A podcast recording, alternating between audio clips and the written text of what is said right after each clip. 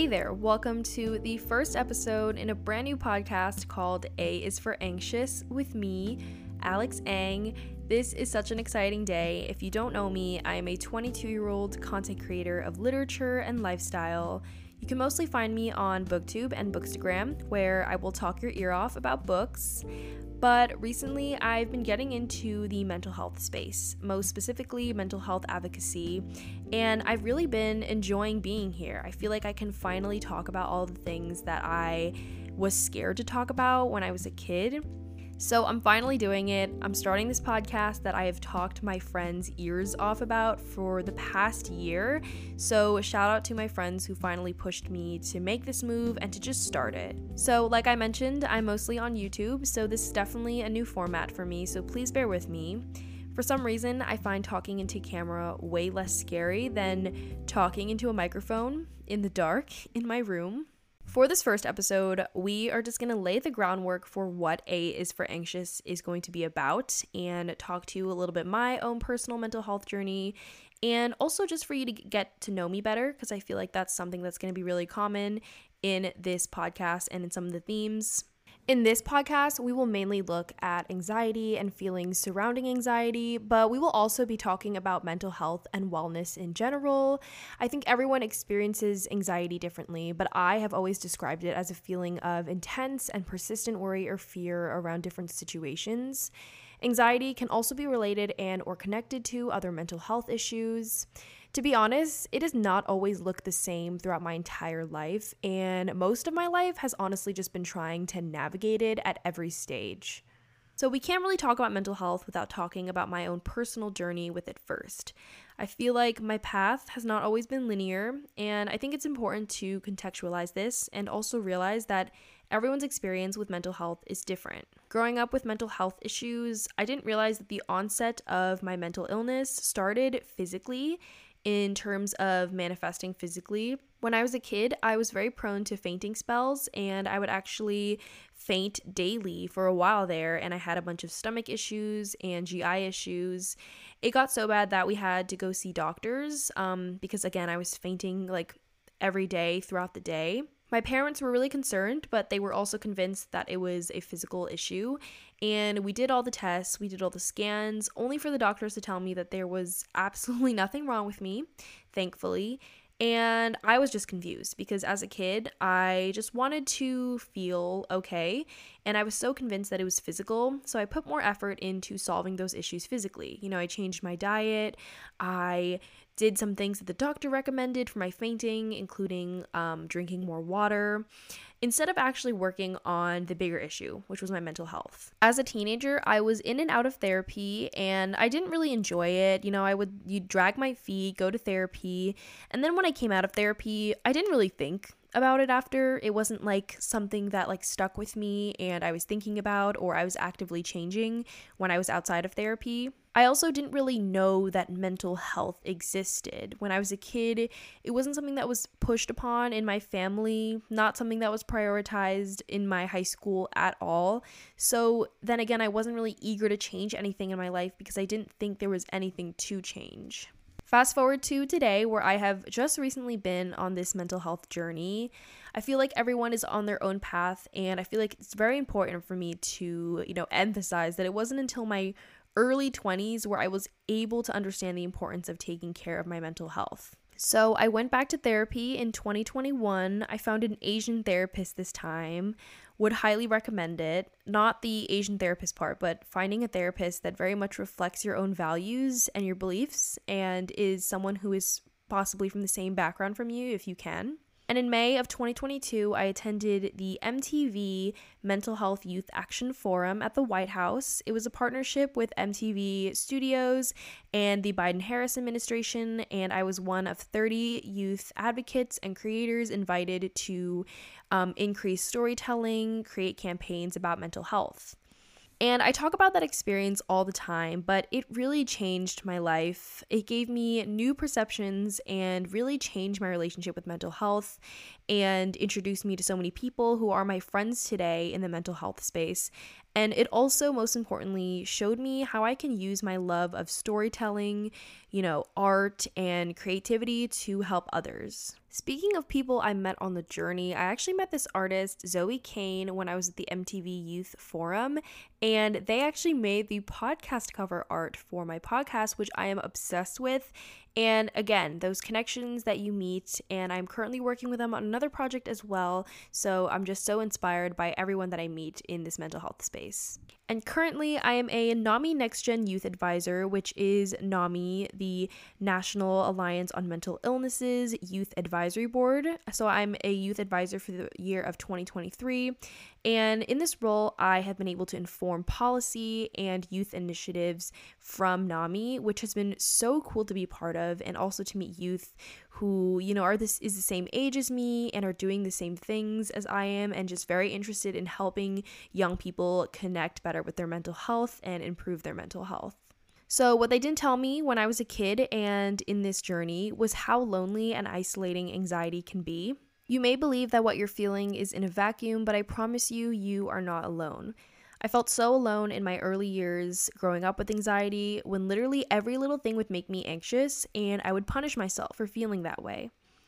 I grew up as one of three kids, the oldest one, to immigrant parents who don't really understand mental health, and it was never prioritized growing up. And I think even now there still is a taboo around that in my culture because when I talk about it, it's something like, oh, she's too sensitive or whatever. And I have a twin sister who doesn't really share the same mental illness as me. She's an identical twin. So, as you can imagine, it was really hard not to feel like the odd one out sometimes. And as I was always comparing myself with her, um, it was like we looked exactly alike and we had all these similarities, but there was just this one thing that was off about me. And I really beat myself up for that when I was a kid. I'm often told by my friends, family members, and even myself that I am a really anxious person. I've heard it so many times that the word has really shaped who I am and how I've shown up in life. I only recently got diagnosed with generalized anxiety disorder, and when I got that diagnosis, I was like, oh yeah, that makes so much sense. For the better part of my life, I have let my anxiety define who I am, and it didn't really turn out that well for me. So that's when I decided that things had to be different and I wanted to change this thing in my life. Are you sometimes just so anxious that you feel like just about everything gives you anxiety? That's how I felt growing up most of my life. A's for Anxious is going to be a brand new series that explores the taboo topic of anxiety and how sometimes it's not the most rational feeling to have, but that doesn't make it any less valid. Big emphasis on the word rational because that is the number one thing that I have heard growing up sharing my anxieties when I was able to is that what I'm feeling is irrational. And sometimes maybe it is, but I don't really need to hear that in the moment. And I used to punish myself for that. I used to be so upset that everything would bother me. I used to think I was just a very sensitive person. And that might be the case, but that doesn't make me any less stronger, any less confident of being who I am and being in my own skin than someone who doesn't feel the same anxieties. So, in the next 26 episodes, I will go through every letter of the alphabet and talk about something that makes me anxious or causes feelings of anxiety. And I know what you're thinking yes, unfortunately, there is one for each letter. There is actually multiple for some letters. I will also invite some special guests and friends and family to share their anxieties with me as well. I think it's super important, something that I've learned, especially being in the mental health space and talking to a lot of my friends and colleagues, is that mental health is a conversation. It is a conversation with other people, with friends, with family, but most importantly, with yourself. I've wanted to start the series to confront my anxieties, but also to show people that it's okay to be anxious about many things. Like I said, I feel like as I've grown older and I've experienced more things, I'm just like adding to this imaginary list of things that I'm anxious about. And as I grow older, you know, some of those old anxieties will not be will not make me anxious anymore, but then I gain new ones and I'm like, what is this ongoing list? That's honestly what served as inspiration for this podcast was just I had such a huge list of things I was anxious about that I wasn't talking about to anyone, and I feel like some of y'all might share the same anxieties. I hope this podcast diary serves as its own form of therapy for me.